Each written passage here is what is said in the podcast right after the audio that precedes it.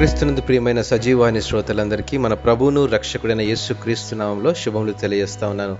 అనుదిన వాక్య ధ్యానంలో ఫిలిపిలకు రాసిన పత్రిక నాలుగవ అధ్యాయము పదమూడవ వచనం నుంచి ధ్యానించుకుందాం. నన్ను బలపరచువాని అందే నేను సమస్తమును చేయగలను. ఉరుములు వర్షం ఉన్నప్పుడు ప్రతి పక్షి దాచుకోవడానికి ప్రయత్నిస్తాయి కానీ గ్రద్ద మాత్రం మేఘాల కంటే పైకెగిరి సమస్యను అధిగమిస్తుంది.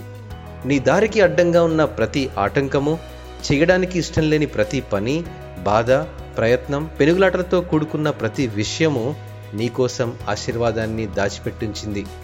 ఎత్తలేనంత బరువు మోయలేనంత భారం మనకున్నా వాటిని అధిగమించగలిగే శక్తి దేవుడు దయచేస్తాడనే విశ్వాసం మనకుంటే విజయమే.